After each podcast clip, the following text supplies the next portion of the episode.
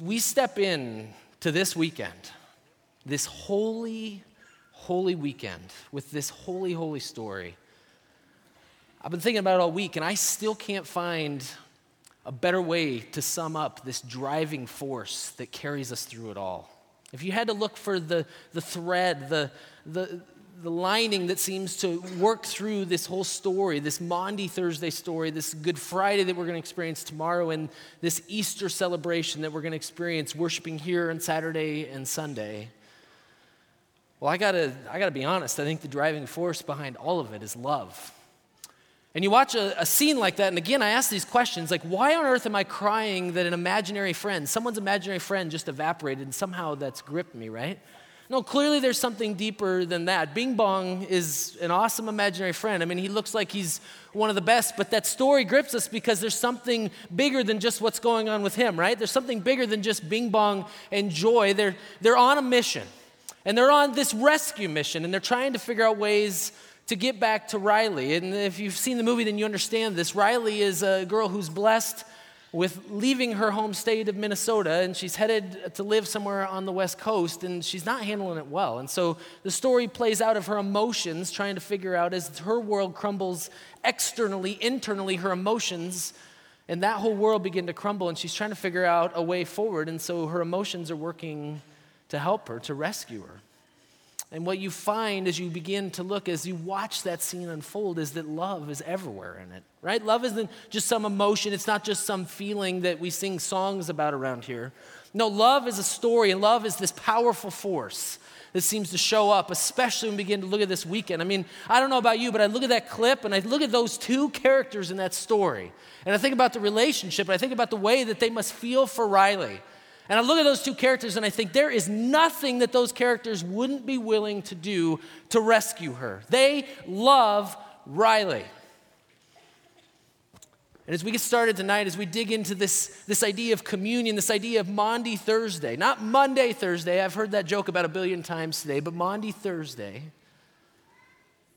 Well, the driving force is love. And we look at the characters and we see that. And here's where I want to begin tonight. I want you to know tonight, each and every one of you tonight gathered here, God feels the exact same way about you. Right? We're so glad all of us have come together for worship. I'm glad that we have the kind of technology where we can welcome those who are watching online tonight. We want you to know wherever you are on this planet tonight, the God of the universe, He loves you. He loves you and He's literally moved heaven and earth to be with you. It's why we can put a message like this up on the screen tonight. We can say that God is love. And it's not just that God is love, God radiates love, God oozes love, God breathes love. He is love. And if you need any evidence of this tonight, if you've had a rough week or if you're just having a rough season or maybe it's just been a rough life for you, this is one of the messages I think that's going to carry you through this life is just this reminder that no matter what happens, God, the God of the universe, the God of this universe is love. And if you need evidence of that tonight, I want to encourage you to go back to the story. Right? And I'm not talking about a Pixar film anymore. I'm talking about the story, the story of all stories. The greatest story it's ever told. It's coming to its culmination in the celebration this weekend. If you want to understand that God loves you, you don't have to go to just the Easter story. You can go all the way back to the beginning Genesis chapter 3. Do you remember this? Maybe you caught this in Sunday school. Maybe you've read it recently in the Bible yourself. Genesis chapter 3. Genesis 1, God creates the earth. Genesis 2, God creates Adam and Eve, and, and they have this amazing life, and they're in the garden. Genesis chapter 3, though, things begin to fall apart. And as they find themselves having fallen apart, they disobey God. They eat this fruit. Chapter 3 and verse 6. And in verse 7, we get the consequences. This idea that at that very moment, their eyes were opened, right? And, and listen to this. I think this is important. And it was then, it was only then, after God had created them and they disobeyed, that they found they suddenly felt shame. This, this thing called shame showed up, and they were shamed of their nakedness. So what did they do? They sewed fig leaves together to cover themselves. By chapter 3, verse 7, the story is headed south. But here's what I love about this God of the universe. Chapter 3, verse 8 When the cool evening breezes were blowing, the man and his wife heard the Lord God walking in the garden. What did they do? They hid. The story just keeps getting worse. Verse 9 But the Lord God came to them and he asked them this question Where are you?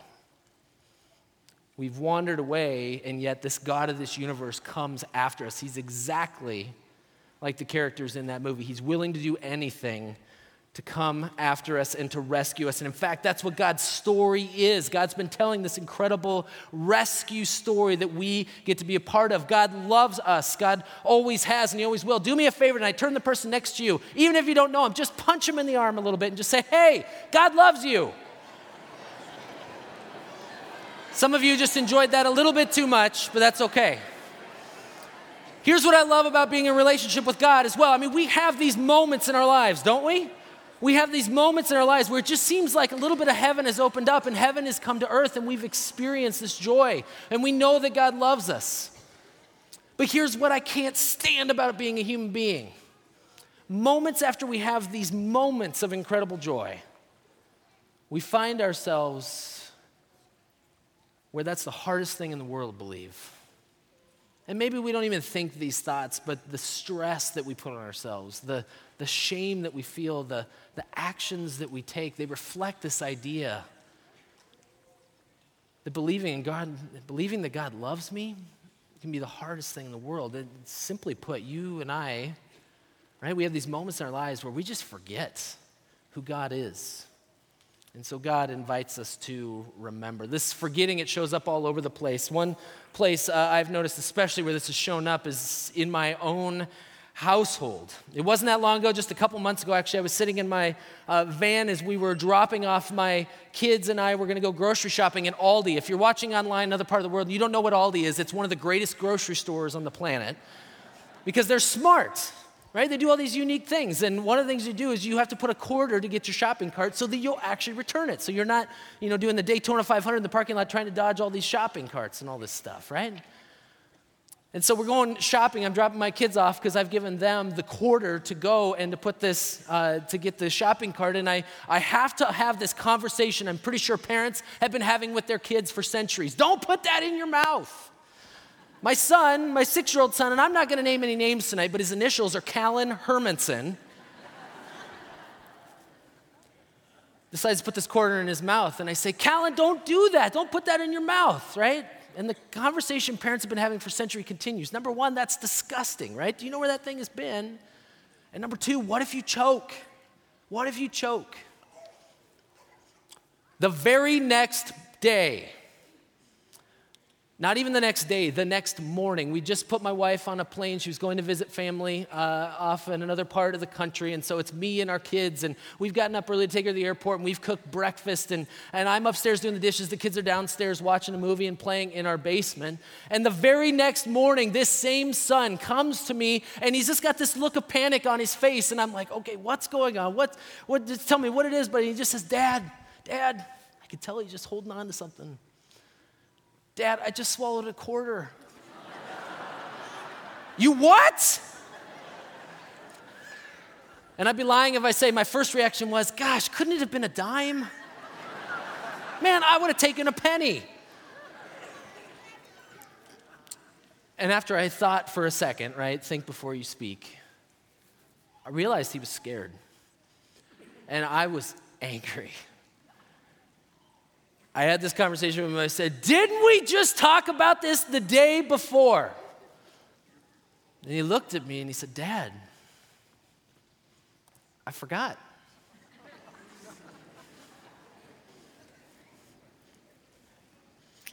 I can't tell you how many times I've had that same conversation with God. Moments in my life where God reveals to me his love for me. He, puts me in a worship service where the worship band blesses us by singing a worship song in Spanish. Did you catch that at the beginning of this service? That was awesome, right? Where we get to be in the presence of hundreds of kids putting their faith to the, into, the, into practice by going through First Communion, right? Somebody praying for me or experiencing reading something God's Word or whatever it is. God just whispers to me sometimes, just these moments of I love you. And that fuels me, and even two seconds later, I can find myself freaking out. And I kind of come to God and I just say, Forget. I forget. God, I forgot. You and I are people who need to be rescued, right? If not rescued, reminded. Because you and I, we have this ability to forget just how much God loves us. It's why John wrote his gospel. In fact, it's why during the, the season of Lent as a church, we've been going through John's gospel. We've been talking about these I am statements that Jesus had. As, as John is writing his gospel, it's not that he's just writing some letter out of random. It's not that he just met Jesus and had to write about it. No, he understands that he's connected to this larger story that this rescue operation, this rescue story that began all the way back when God came after us in Genesis chapter 3 and says, Where are you? He's got it unfolding. And so he begins to put piece to piece to piece. And we've been exploring those as a church as these reminders. But as the story continues, and most of us, if we've probably been around this story even a little bit, we probably know where the story heads. We know how the story ends. If you're just new to this idea of having a relationship with the God of the universe, I want to say welcome to you tonight. You're in the right place. Because all the rest of us are trying to figure out what this means as well, because all of us can be these people who forget. But John's writing this gospel and he gives us these clues about who Jesus is, what, what this final rescue operation is going to look like. And as we get each piece of John's gospel, as we learn more and more, as we go through the story, it gets clearer and clearer. But John gives us hints right at the beginning. John chapter 1. John, the apostle who wrote the letter, the book of John, is writing a story right? He's recording what he's seen about John the Baptist. And as, as he's unfolding even chapter one of his story, of his account for this rescue mission, we come to chapter 1, verse 29, and we just heard this beautifully read. Can we give our readers a round of applause again tonight for sharing their gifts with us? And he says, he comes to him and he says, the next day, John saw Jesus coming towards him, and he says, Look, look, it's the Lamb of God who has come to take away the sin of the world. Now, if you're sitting here today and you think Lamb of God, well, that's kind of cool. Lamb, I love sheep. Lambs are kind of cool, right? Look at these guys on here. They're, they're kind of cute and cuddly, and I just, you know, you just kind of want to give them a hug, don't you? Right? If you've worked with sheep, you don't probably want to do that. But they can be cute, especially baby lambs, they can be cute and awesome, right? But if, if you're sitting in first century culture, especially in a Jewish culture, and you hear this phrase, Lamb of God, you're going to stop what you're doing and you're going to look up and you're going to see exactly who John is pointing at. Why? Because lambs were the things that were used for sacrifice. To call someone the Lamb of God means two things. Number one, it actually means it's a death sentence. It means this person is going to die. This person is going to pay a price. And this is the second thing to rescue someone. If you hear someone called Lamb of God, you're going to say, something is about to happen and it's going to be a big deal. If you're sitting in first century culture, not only that, but you're going to begin to think about the Passover. Everybody say Passover right? We talked about this in our class. We talked about the Passover, and we ate a bunch of interesting food and flavors and put it all together, right? And it was, it was a lot of fun to experience. This is what they would be thinking about. And if you don't know what the Passover is, let me just explain it really briefly. The Passover is the equivalent of Independence Day.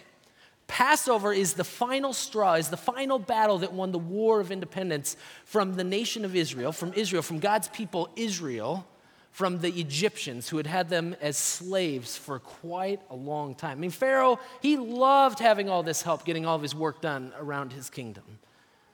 But the people were oppressed, and so they cried out to God. God sends Moses. Moses shows, up and he says, Let my people go. But Pharaoh loved having his free help just a little bit too much. And so, plague after plague, God uses to try and get his people out of Egypt. And eventually, it comes time for the Passover. And the Passover was simply this these were the instructions find a lamb, a perfect lamb with no broken bones, no blemishes, no defects, just a, a perfect looking lamb. Kill it and drain the blood and put it all over your doorposts. Why? Because on the next night, God said He's going to send His destroyer. And He's going to strike down all of the firstborn.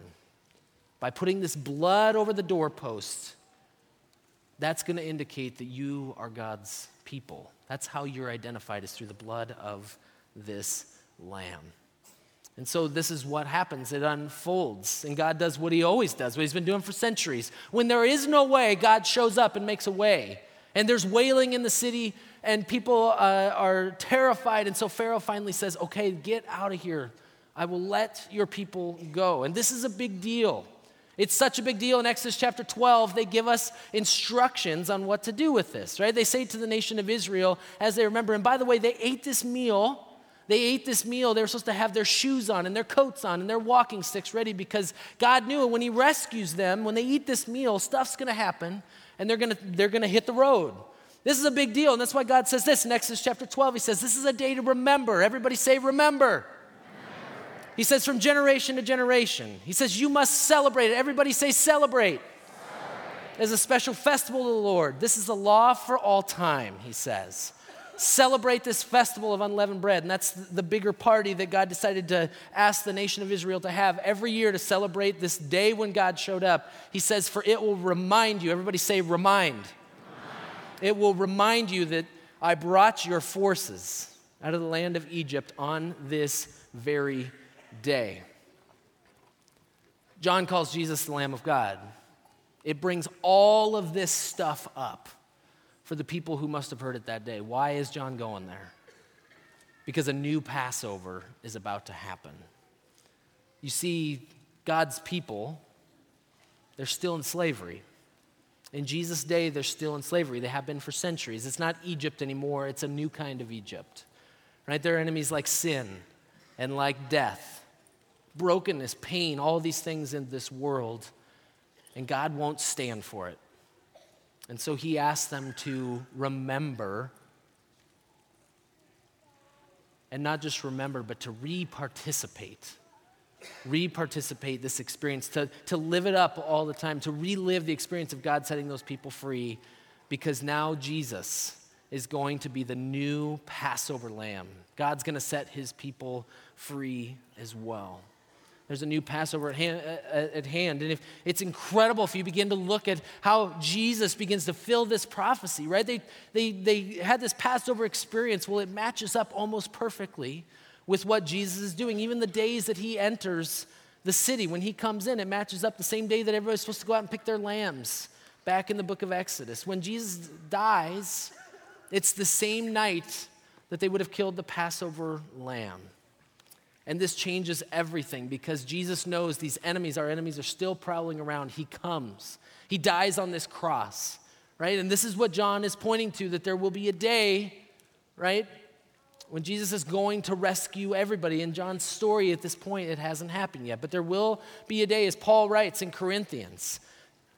It brings God to say, For God made Christ, who never sinned Paul writes this in 2 Corinthians. He says, For God made Christ who never sinned to be the offering for our sins so that we could be made right with God through Christ. John wants us to understand this is the Passover lamb, this changes everything. But Jesus has got one more thing to do before he heads off to put all of this final rescue plan into place. And it's at this point, John chapter 13, they come together for this meal. And I love what it says there. Before the Passover celebration, Jesus knew that his hour had come. Now is the time for him to leave this world, he says. And it says that he loved them to the very end. Jesus has this meal with his disciples, and he, he does some incredible things. He loves them to the very end. The first thing he does is he serves them. I got to think this meal had to have been unforgettable because here's Jesus. This, this guy they believe to be the Son of God. He's this respected teacher, this reverent person. And he's the one that gets down to wash the feet, not just of anybody, but the person who's going to betray him, Judas. In this moment, he, he washes the feet of his disciple who's going to deny him, who's going to ditch him, Peter. Even the people that had the hardest time, that let Jesus down the most, those are the people that he shows up with. Because it's not about us and what we bring to this Jesus guy. It's about the fact that he is willing to come to us. In this meal, it's powerful because Jesus serves them. Not only that, he prepares them. Several chapters in John's gospel, he spends teaching them and he gives them these things like we heard in the song tonight, right? In my father's house, there are many rooms. I've prepared a place for you. He tells them, Greater love has nobody than this, that you lay down his life for his friends. He's telling them what he's going to be doing. He serves them, he prepares them, and not only that, he feeds them. He comes to them, and as they're eating this meal together, he pulls the bread and he breaks it, and he says, This is my body. This is given for you. Whenever you eat this, do it in remembrance of me. And he takes the cup and he does the same thing. He says, Whenever you drink this, drink this to remember me. But you see, it's not just to remember. Like when we think remember, we think recall, right? Recall information. No, it's about reparticipation. Every time we take this bread and this wine, we get a little bit more of Jesus' presence. He's promised in His word that He's with us, that when we remember Him, He shows up in a powerful, powerful way. And so we get to come at His invitation, even here tonight, some of us for the very first time, and I am so excited for you guys to celebrate this new Passover. Because at the end of the day, we need more of Him. Amen? And there's no greater example of that for me than going back to that same six year old that I told you about the quarter. All of us have our places in our lives where we're reminded that we need Jesus. And for many reasons, as a parent, that's been very helpful in reminding me that I need Jesus. But Callan, in particular, from the moment he was born, he's had challenges. He's, he's, when, when Callan drinks liquids, they tend to go into his lungs rather than his throat. And praise God, through some incredible doctors and some prayer and a number of things, we've managed to see some pretty miraculous healing in that. When he's getting his swallowing under control, he's growing and he's thriving.